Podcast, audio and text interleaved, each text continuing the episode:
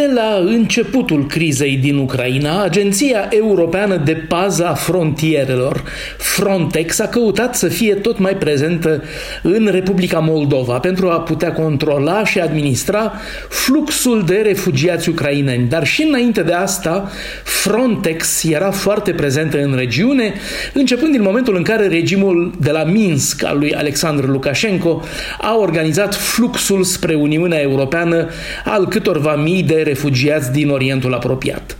Agenția Europeană pentru Paza de Frontieră și de Coastă, cunoscută sub numele de Frontex, este o agenție a Uniunii Europene cu sediul la Varșovia, în Polonia, însărcinată cu controlul frontierelor în spațiul european Schengen, în coordonare cu polițiștii de frontieră și de coastă din statele membre ale spațiului Schengen.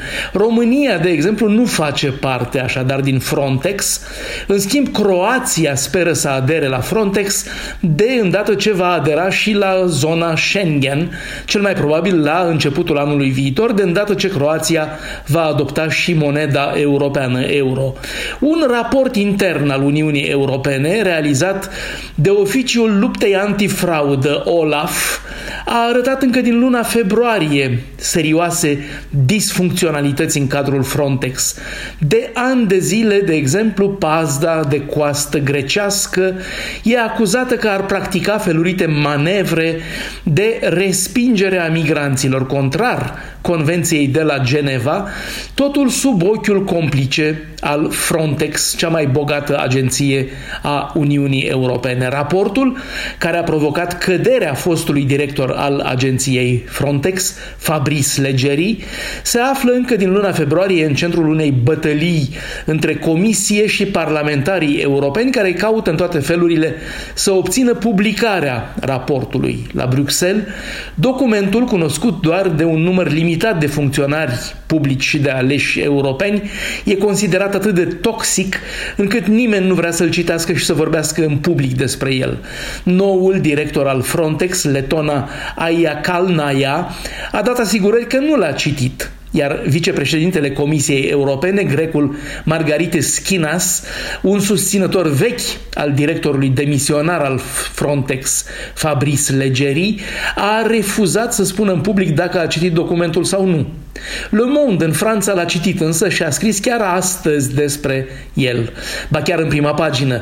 Raportul confirmă astfel utilizarea masivă a tehnicii ilegale de pushback de către autoritățile elene pentru a descuraja migranții să intre pe teritoriul european, precum și cunoștințele detaliate pe care le aveau agenții Frontex despre această practică de pushback de împingere înapoi a migranților.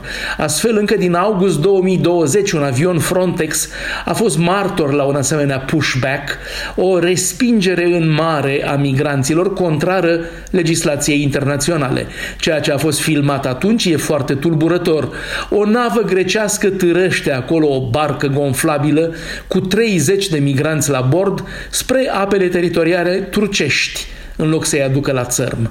Manevra nu are sens în ceea ce privește salvarea, deplângea atunci unul din agenții Frontex într-un raport despre incident trimis superiorilor săi chiar în dimineața următoare. Chestiunea rămâne de actualitate.